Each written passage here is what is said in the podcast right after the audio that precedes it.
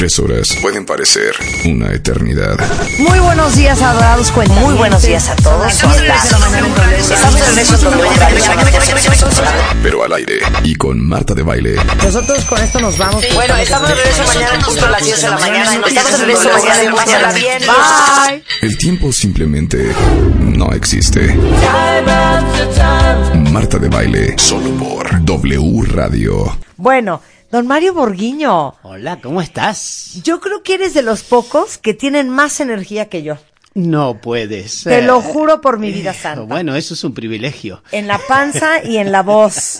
Mario Borguiño, director general de Borguiño Consultores, consultor empresarial, conferencista y autor de varios grandes libros, está el día de hoy con nosotros y les vamos a hacer un test precioso. Así es. ¿Están listos? ¿Qué tipo de líder son ustedes?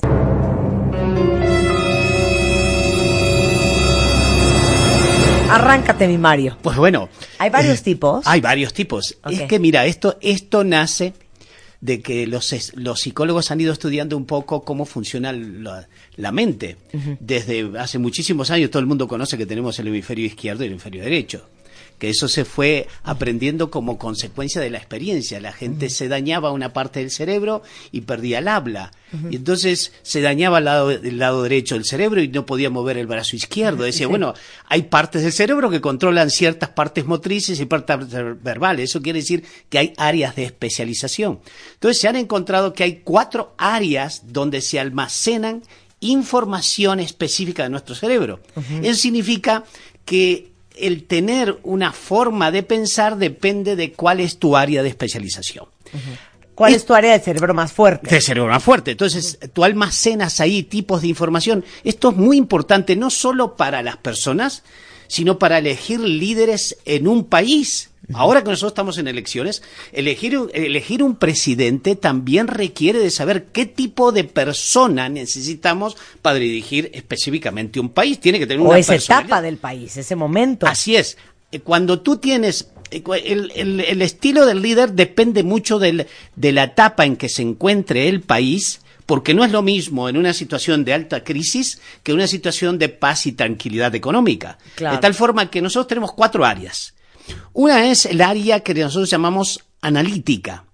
Esa área es, para darte físicamente, es la parte frontal izquierda de Ok, nuestro Córtex cerebro. prefrontal izquierdo. Izquierdo. Esa es la analítica. Así es. A ver, vayan apuntando y ahorita vamos a explicar cómo es cada uno. Así es. Ok. La segunda, que es del área izquierda, se llama basal, es como estar en la nuca aquí atrás, basal izquierdo, que es la parte administrativa, ordenada le llamamos a ello. Luego tenemos otras dos áreas que pertenecen al hemisferio derecho, que es el del frontal derecho, que es la parte del frente de la, de la parte derecha, y que esa es la parte creativa, innovadora nuestra. Y luego es la basal derecha, que es la parte humanista nuestra. Ahí están eh, almacenadas todas las partes de información humanas, de, de alto nivel de sensibilidad de las personas Ok, intuitivas. yo tengo dormido el hemisferio izquierdo. Ya me quedó claro. Ok. Ok, esas son las cuatro partes. Esas son las cuatro partes. Estas cuatro partes son elementos que tú eh, obtienes en forma genética, o sea, o adquiridas, desarrolladas. Mucho tiene que ver cómo te fueron educando en tu hogar y, co- y el tipo de carrera que fuiste eligiendo. Eso es muy importante. Entonces, en este sentido, aquellos que tienen una mentalidad totalmente analítica, quiero decirte que son personas que tienen un pensamiento racional, lógico y cuantitativo. Esto quiere decir que los- las personas que tienen pensamiento analítico se me transforman en ejecutivos o líderes directivos. Directivos, ¿por qué? Porque les gusta tener el control de las cosas, les gusta tener la información, son esos que les encanta trabajar y trabajar y trabajar y trabajar y trabajar a altas horas. Es decir, si tú ves un viernes en la noche, a las nueve de la noche, la luz encendida en tu oficina, jura que estás ante un eh, líder directivo porque son workahólicos, son personas que entran antes de tiempo y salen luego, después de tiempo. ¿Puede ser líder directivo? Y no ser director de una empresa. Ah, sí, sí, absolutamente. Se llama directivo. por- Directivo porque le gusta tener el control de la información de las cosas. Es decir, esas personas que dicen, si yo no tengo el control de la información, si yo no tengo la, la información en tiempo real, yo no puedo controlar la situación, estoy fuera de control. Les gusta ser centralistas, les gusta controlar la Les situación. cuesta delegar. Les cuesta mucho delegar, Híjole. mucho, mucho delegar. Vayan poniéndose palomita o tache, cuenta bien. Es decir, siempre, quién es quién. siempre quieren tener la razón y siempre tienen información, porque como la información es la clave para ellos, ellos les gusta tener lo, el, el número, la estadística, lo cuantitativo, lo racional, lógico. Es decir, son personas que hasta más son muy críticas. Es decir, un buen empleado es aquel empleado que nunca toma vacaciones. Ese es un gran empleado. Un gran empleado que sale a las 12 de la noche. Ese sí tiene lealtad y está Eso entregado. diría un líder directivo. Ese es un líder directivo. Un líder ordenado administrador, que es el segundo. Ok, ya vamos en el Eh, 2. Vamos a ir en el 2. Luego vamos a hacer la combinación de todos. Este, es decir, el administrador, el ordenado, son personas, Marta, que lo que le gusta es eh, la administración, los sistemas, las políticas, los procedimientos. Son los típicos que dicen, yo no entiendo cómo no hay, si no hay manuales, si no hay procedimientos, ni hay normas, no, no entiendo cómo se puede manejar este negocio. Es decir, son aquellos que les gusta definir políticas y manuales casi burocráticamente hablando. Es decir, les gusta, les gusta no asumir grandes riesgos, minimizar los riesgos. Todo a través de procesos. Claro. Bueno, es que déjame decirte, yo de este no tengo nada. ¿eh? No. Cuando yo tuve que meter en Bebemundo procesos, Ajá. Casi me muero. No me digas. Y me costó poner una cara de seria y de convencida ante mis 50 empleados de que a partir de hoy Bebemundo se institucionaliza y va a haber manual de procesos Así es. para que me la creyeran, porque yo no me la creía. Yo decía, ¿procesos para qué? ¿Para qué? Si es tan bonito trabajar así, a como uno va sintiendo. Al feeling. Sí, ¿Qué- esta, esta gente que es ordenada son personas que, mira, eh, lo- los, los puedes calificar muy fácil. Son aquellos que no les, no les gusta que las cosas no terminen a tiempo. Se enfurecen. Es decir, un buen ejecutivo es aquel que determina a tiempo las cosas en fecha, día y hora y O en sea, todo calidad. by the book. By the book. Cualquier cosa que se sale fuera del control lo pone muy nervioso. Ya veo, quiero después que me digan quién es quién, ¿eh? Muy bien, entonces vámonos al humanista si quieres. Al humanista que es el basal derecho, es humanista. Basal derecho. la, parte nuca nuestra de la parte derecha, nuestra En la parte de atrás, derecha. la parte derecha. Ese es el humanista. Sí, es ese, ese es la persona que considera que todos los factores de éxito están determinados por las personas. Es decir, todas este tipo de personas son, les encanta trabajar en grupo, les encanta estar en, en armonía con la gente, les encanta que eh, la gente se sienta feliz. Es el típico que dice, si la gente no está motivada, ¿cómo va a producir? Entonces es el típico que para motivar gente hace un campeonato de boliche, hace un campeonato de domino o, o un campeonato de fútbol, eh, hace grandes pasteles. El día del cumpleaños, ese día no venga a trabajar, hacemos un gran, una gran fiesta. Siempre- Dinámicas de grupo. Ah, sí, dinámica de grupos. Conferencias motivacionales. Sí, abrazarse, yo puedo, yo puedo, yo puedo. O tú puedes, y tú puedes, y tú puedes. Son las personas empáticas, con alto nivel de sensibilidad. El opuesto a él es el analítico. Es decir, date cuenta que, que mientras al analítico le importan las- los números y la estadística, al, al emotivo lo que le importa es que la gente se sienta feliz. Es decir, al analítico dice, a ver, ¿qué quieres? ¿Ganar más dinero? O, eh, eh, eh, tener, eh, diría, ganar más dinero o tener la gente contenta. ¿Quieres dar más leche o quieres que la vaca esté contenta? Tú dime qué es lo que quieres. Es decir, aquí estamos para producir dinero, dice, el- productor. El otro dice, sí, estamos para producir dinero, pero mientras la gente no esté motivada, la gente no produce dinero. Y él dice, sí, pero si la gente la tengo controlada con sistemas y con, y y con controles estadísticos, matemáticos y numéricos, es que es el opuesto, verdaderamente puedo tener más control de negocio. Entonces, ¿qué sucede? La parte humana, la parte eh, emotiva, son buenos para generar este, elementos de servicio, elementos de lealtad del cliente. Son gente, son buenos comerciantes. Los comerciantes tienen buen concepto humanista porque Sí. pueden atender detrás del mostrador, pueden atender, son amables, eh, soportan los la relación pública, parte el customer pública. service. Así es. Ese tipo de relaciones humanas es fundamental. Y déjame subirme al final del cuarto, que el cuarto es el, es el frontal derecho que dijimos que es el, eh, el creativo. El creativo. Los creativos son personas que en realidad lo que le importa es ver el futuro de las cosas.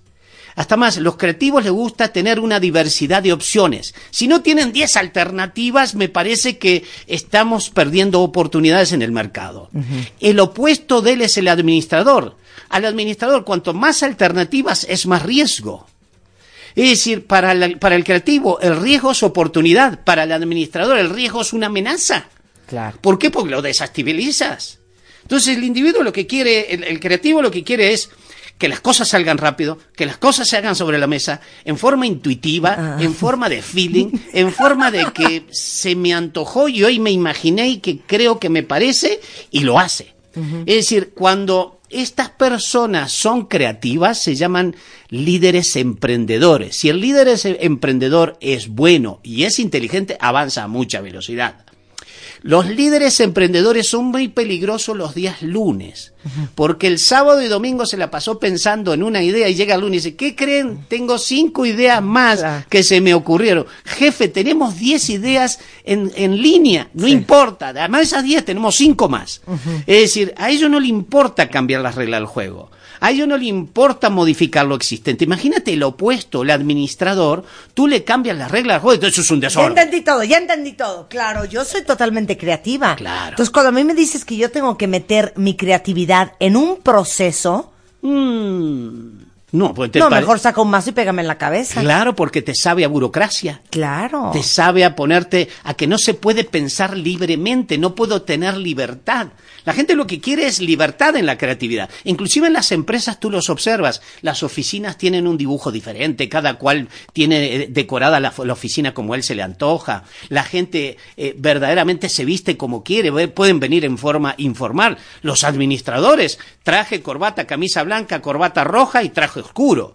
Es decir, por ejemplo, los, los buenos administradores, que son lo opuesto de los creativos, tienen subordinados que son soldaditos.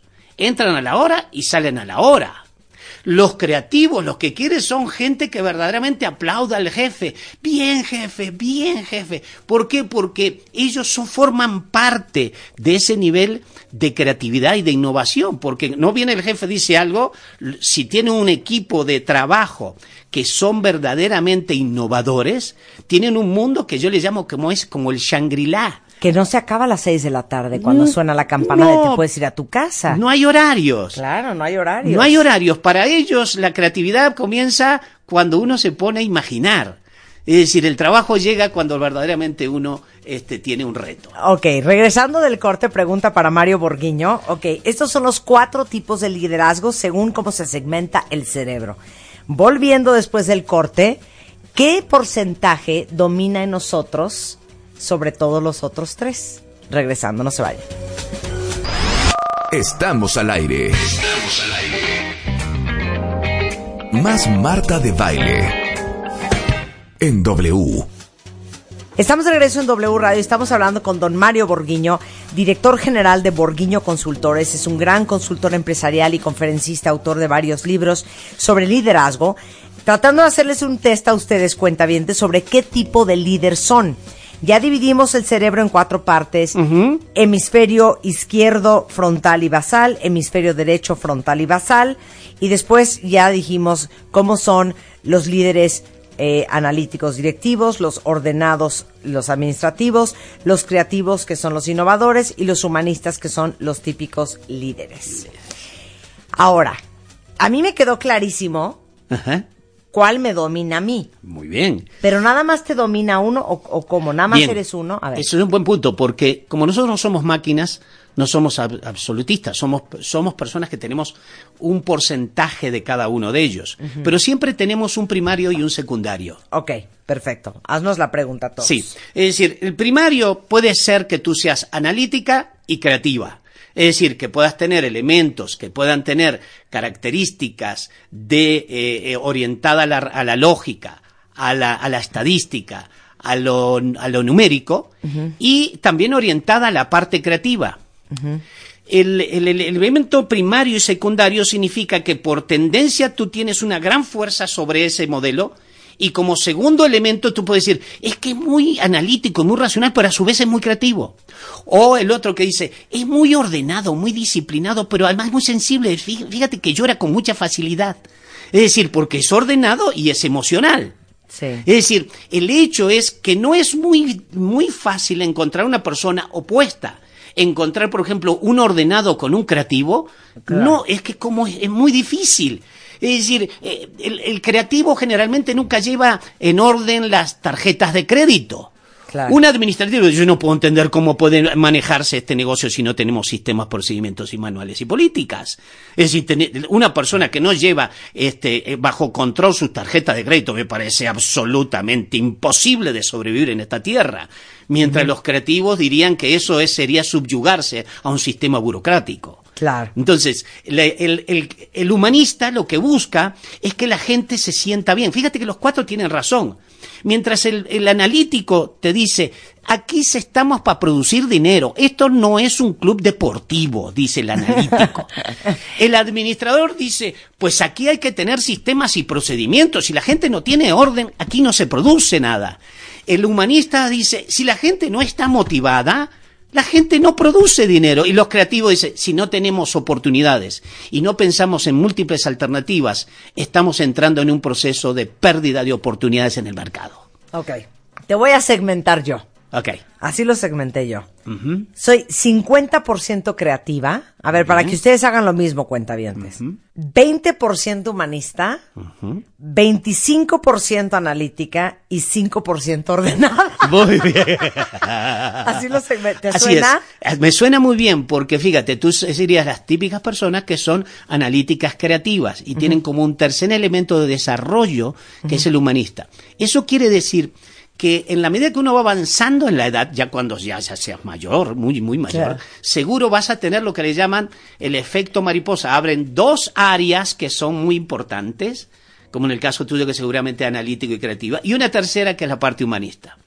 En general yo me he encontrado, Marta, que hay muchos ejecutivos que yo he observado que en el fondo este, tienen como preferencia una parte, por ejemplo, humanista, y, yo le, y ellos me dicen, bueno, ¿y qué, har- qué harías tú el día que te, que te retires? El día que me retires me dedico a pintar. Pero ¿cómo si tú te eres ingeniero mecánico? Sí me gustaría pintar porque a mí me gusta la música. Y otro me dice, me gustaría crear una comunidad de algo. Es decir, en el fondo, esas personas, si no tuvieran tantas responsabilidades operativas o de negocios, verdaderamente serían mucho más sensibles a los factores humanos. A ver, tengo aquí muchos cuentavientes en el Twitter, algunos ya clarísimos y me llaman dándome Marta, yo soy analítico, Marta, yo soy humanista, yo soy creativo, yo soy ordenado, pero muchos están confundidos Sí. en cómo pueden saber cuál es su primario y cuál es su secundario. Bueno, ¿cuál es el primario y cuál es el secundario? Lo que sucede es que hay un pequeño, una pequeña evaluación, hasta más, si quieres podemos subir Órale. este, una evaluación rapidita. Ahora la subimos Este, ahorita a martadebaile.com. la subimos y este para que la gente se haga una autoevaluación muy rápida. Ajá. Entonces, eh, nosotros tenemos un elemento que le llaman puntuación. Cuando la puntuación es muy alta, esa es- va a ser tu primaria. Es decir, la primaria tiene que ver con si tú eres verdaderamente una persona muy concentrada. Por ejemplo, si eres muy analítico, eres bastante inflexible. Es decir, lo que puede saber la persona es si es flexible o no, o adaptable o no. Si es humanista y, sen- y sensible, siempre va a ser del hemisferio derecho. O es creativo o es humanista. Si es estructurado y es una persona analítica, generalmente es del hemisferio izquierdo. Eso es lo que, lo que importa. Entonces, él va a saber que va a tener una tendencia primaria. Creo que hay un punto muy importante. Mira, la gente me pregunta, ¿cuál es el perfil idóneo? Sí. Fíjate que yo he hecho miles de estos perfiles, miles. Y de lo que yo he observado de las grandes corporaciones, yo tengo eh, casi escaneado las- la- los grandes ejecutivos de, de este país, muy grandes, muy grandes. Y la mayoría de los ejecutivos de las grandes corporaciones que yo tengo son personas que son analíticas creativas, mejor dicho, creativas analíticas o analíticas creativas. Es decir, ¿por qué? Porque tienen una visión de las cosas y la aterrizan y la ponen en números y en estadística. Bueno, a ver, te lo voy a poner así. Te entiendo perfecto. Porque los grandes emprendedores, los grandes empresarios, no solamente son gente muy visionaria. Ahí tienes tú a un Michael Dell, a un Ah, Steve Jobs, es. a un eh, Bill Gates. Todos estos son gente con una gran visión y Así una es. gran creación, una es. capacidad de creación. Pero por otro lado, tienen la habilidad, que eso no todos los emprendedores lo tienen, de ejecutar, de aterrizar ahí y de está. hacer que las cosas pasen. Así es. Steve Jobs era así. Era un creativo analítico, era controlador, le gustaba tener eh, la, la información en sus manos. ¿Cuántos de ustedes conocen a gente que es súper talentosa, súper creativa y que en la vida nada más de veras no dan pie con bola? Así es. Y que no la hacen. O gente que es súper a lo mejor estructurada, súper disciplinada, súper eh, como analítica, Analítica. Pero que carecen ordenada, pero que tampoco tienen como mucho Así es. crecimiento y desarrollo y Fíjate que yo tengo una frase que duele mucho, pero así es. Es decir, yo creo que en muchos em- emprendedores que tienen negocios pequeños, el, el enemigo más grande es la forma de pensar que tiene el fundador. El fundador mata el negocio, no el mercado, no la economía. Yo le echan la Y culpa al eso presidente. pasa al mucho en las, en, las, en las compañías familiares. Uh, mucho,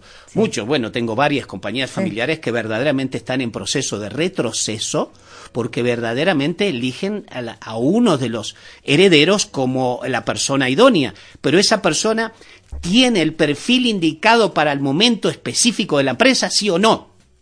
Porque eh, quiero decirte que otro día hablaremos, hay ciclos de vida de un negocio que te dice, necesito un líder productor, o necesito un líder administrador, o necesito un creativo para sacar esto adelante, o necesito un humanista para poder generar equipos de trabajo y sacar esta empresa adelante, porque está deshumanizada, dice la persona. Entonces, Claro. hay ciclos que determinan qué tipo de líder tú requieres. Ok. Y esto es muy importante. Quiero decirte que yo llevo estudiado varios presidentes de Estados Unidos, por ejemplo. En México también se da, eh, pero los, los líderes, este, si tú vas atrás, desde Obama para atrás, tú vas a observar que son eh, líderes humanistas y líderes analíticos. Líderes humanistas y líderes hemisferios izquierdos y hemisferios derechos. Entonces, el anterior. Bill Clinton era totalmente humanista. Claro, pero ve, el- ve el, el- el que vino Bush, posteriormente. Bush, Bush, sí, es decir, el humanista analítico. con el individuo pragmático, con el individuo que verdaderamente toma las riendas en el, en el asunto, ataca, mete bombas y hace cosas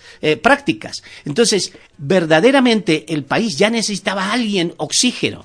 Entonces elige a un individuo A carismático, a Obama, que con solo hablar llega a los corazones de las personas. El día de hoy alguien se está preguntando, oye, un hombre tan humanista es el que necesitamos para un país que necesita financieramente recuperarse. Y entonces ese es un elemento importante.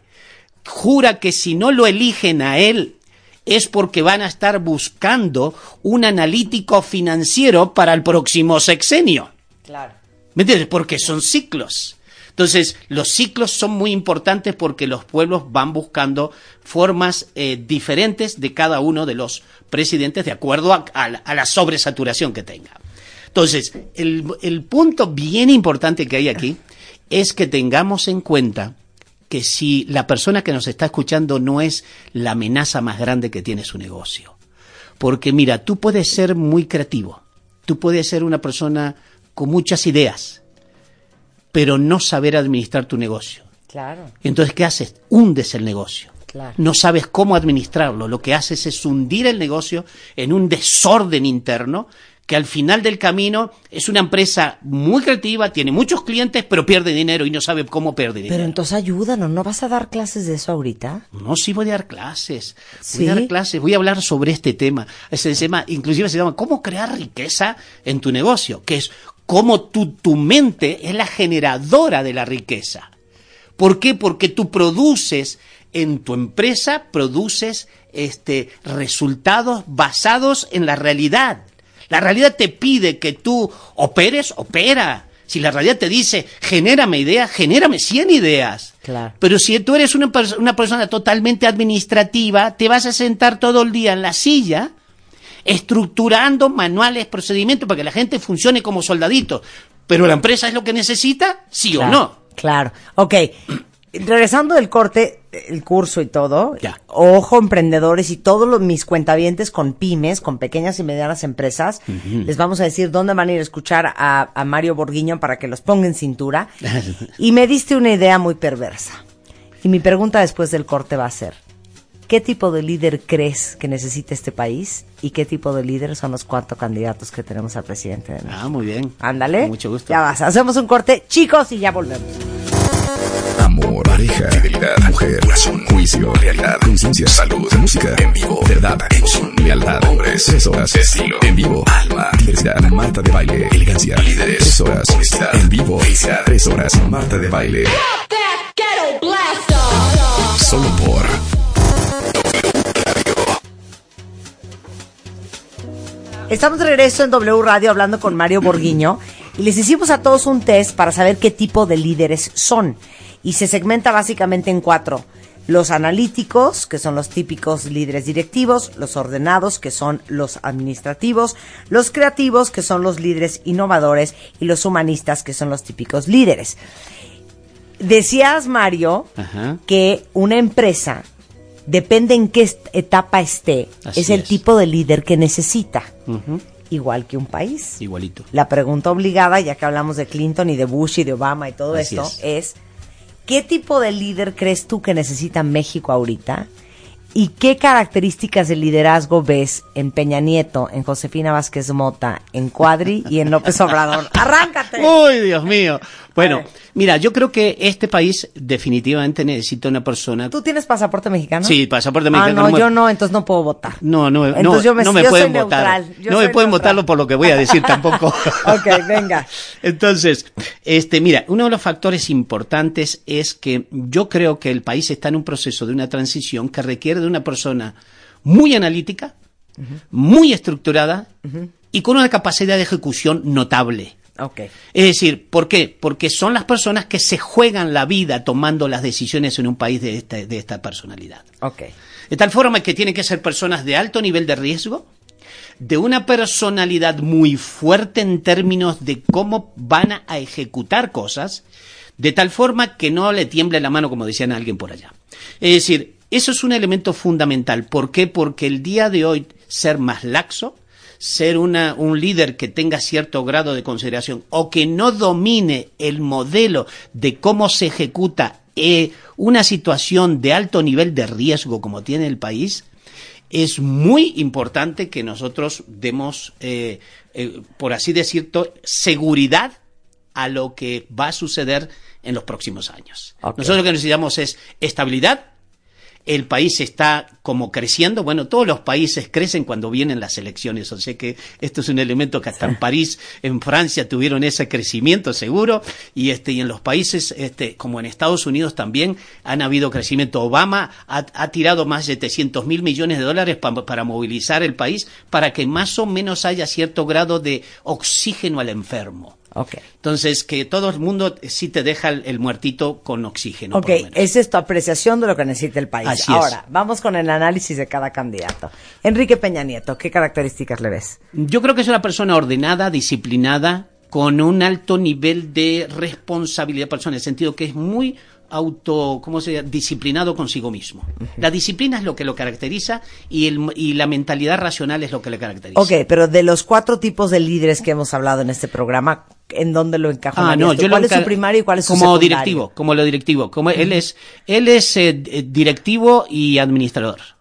Ok, Sí, él es, él es analítico, administrador. ok, más Sí. que creativo e- y humanista. Sí, sí, sí, sí, definitivamente. Josefina Vázquez Josefina Mota. Vázquez Mota tiene un elemento de ella es administradora humanista Administradora y humanista. y humanista, sí. Ok, pero fíjense qué chistoso, ahorita me acaba de caer un 20. Dijiste que Enrique Peña Nieto tiene las características típicas de un líder analítico y administrador. Y entonces pensaríamos que en tercer y cuarto lugar está la parte creativa y la parte humanista. Fíjate cómo toda su campaña está enfocada al humanismo. Yo veo en todas las fotos en el periférico, él abrazando a una señora, él hablando con alguien, él con un, no, Sí, en hay- contacto con la gente, porque ese será su debilidad. No, porque ese es un elemento de tercera, del tercer estilo con el que, con el que cuenta.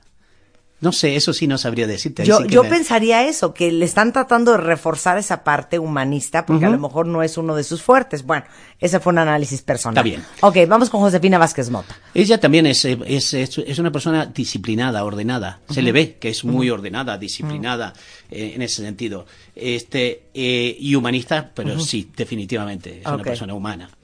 Este, y, y te diría que es muy, este, eh, eh, muy tesonera en, en- en términos de, de lo que, de lo que quiere. Eso es muy estructural en ese sentido. Ok. El, eh, López Obrador. López Obrador, bueno, López Obrador, yo diría que tiene una serie de componentes. Creo que él también tiene algo de creativo y de humanista. Y este eh, tiene también elementos analíticos. Quiero decirte que tiene tiene como no tiene una definición exacta que te diría es exactamente este tipo de persona Sí, no. porque como divaga tanto, hace tantos chistes, tantas formas de eh, este metafóricas de hablar, la metáfora proviene de la creatividad y entonces como que hay muchos casos en que yo no sé si es analítico o no, no sé si si es creo que es un hombre tesonero, creo que es un hombre excesivamente trabajador, por eso yo diría que tenía tiene componentes racionales, eh, lógicos, pero tiene elementos de creatividad que lo hace hablar demasiado metafóricamente de las cosas y al final no sé cuándo está hablando en serio, cuándo está, está hablando en broma o cuándo está tomando las cosas en serio, porque verdaderamente es una parte que necesita de- si él tuviera uno, una parte este, seria de las cosas, creo que este, podría uno definirse, definirlo con mucho más claridad. Ok, ¿y Cuadri? Hijo, Cuadri lo desconozco, pero Sí, yo también lo desconozco. no sé si. Lo único que sé es que tiene los lentes un poco torcidos, pero este, eh, pues yo me imagino que es un que es un hombre que evidentemente tiene un componente hu- humani- humanista. Me parece una persona ordenada cuando habla. En el lenguaje uno observa a las personas. Me parece una persona ordenada y me parece una persona humana. Lo que no sé si tiene creatividad, si tiene no no lo puedo definir. Está muy lejos. Debería yo de escuchar un poco sus sus puntos de vista. Como él, este hombre, Mario Borguiño, cree mucho en, en, toda, en, en toda la experiencia que tiene empresarial, y como el derecho al voto, digo, el, el voto es privado, no le voy a preguntar qué persona cree que necesita este país, porque entonces hay un sesgo No, espantoso. no, yo creo que pues, no en balde este, Josefina Vázquez Mota y este y Enrique P. Nieto llevan el primer lugar porque, porque los perfiles que te di son eh, perfiles bastante ad hoc a las circunstancias. Muy bien, ya déjalo ahí, déjalo ahí. Bueno, ¿dónde va a ser el curso? Se llama ¿Cómo hacer riqueza? Sí, creando riqueza con tu negocio. Es decir, este, este, este va a ser el próximo jueves. Y este próximo jueves eh, lo hacemos de 6 a 9 de la noche para que la gente salga de trabajar o salga de sus negocios y venga a reflexionar qué elementos están perjudicando mi negocio. ¿Soy yo? ¿Es que no leo qué es lo que quiere mi negocio? ¿Qué me grita mi negocio? Claro. ¿Qué es lo que él necesita? Porque el día de hoy es muy fácil observar afuera la culpa de las cosas. Hasta más, estoy parezco bíblico hoy, Sí, porque sí. acuérdate, es muy fácil ver la paja ajena y no ver tu bigota. Así es. El hecho es que uno puede ver con facilidad que la economía del país no te va, no te está ah, este, ayudando o que las circunstancias no te están ayudando. Sí, pero lo que sucede es que un buen líder debe tener la capacidad y la flexibilidad de poderse adaptar a las circunstancias. O sea, Entonces, de ahí van 6 a 9 de la noche en la Torre está- Mayor. Ah, ok, de 6 a 9 en la Torre de Mayor. 6 a las 9. ¿Qué fecha es? De fe- la fecha es el día 26. 26. Es este de 6 a 9 de la noche para que la gente pueda venir este a, eh, a esta y que tienen un precio especial para, para las personas que escuchen tu programa. Perfecto. ¿Ok? Muy bien. En precio muy especial porque Te tenemos una gran consideración porque hay muchas personas que siempre me hablan. Ellos, la gente cuando viene de, de- de tu programa me habla tan bien de ti que Ay. me gustaría que viniera más gente para, que- para seguir hablando tan bonito de Qué ti. lindo. La verdad que Oigan, ayudas bueno, mucho a la gente. No, muchas gracias. Oye, entonces, a ver, ¿dónde te hablan y dónde te escriben? Me pueden eh, llamar al 55 34 19 65, lo vuelvo a repetir, 55 34 19 65 y que haga referencia al programa para que nos puedan este, hacer el precio especial y los puedan inscribir en el entonces programa. ustedes hablan y digan, yo soy cuentamente de Marta de Baile y Así quiero ir es. al curso de Mario el 26. Y con muchísimo gusto los recibimos porque siempre hablan con Un mail de cariño. contacto o algo. Un mail es mario arroba borghino.com.mx. Muy bien. Este, y ahí nos pueden llamar, están ahí los, los chicos del, del call center, ahí están, para poder este, hablar sobre este tema que es tan fascinante, porque si uno descubre que el enemigo duerme en casa, entonces yo me doy cuenta que si me miro al espejo yo soy el peor enemigo de los anhelos que yo tengo. Consecuentemente, si tengo esta capacidad de adaptación y de flexibilidad para adaptarme a las circunstancias, tendré más capacidad de éxito. Un placer tenerte aquí siempre. Igualmente. Gracias, Mario. Es un gusto. Cuentavientes adorados, nos vamos y estamos de regreso mañana en punto a las 10 de la mañana. Pásenla bien. Bye.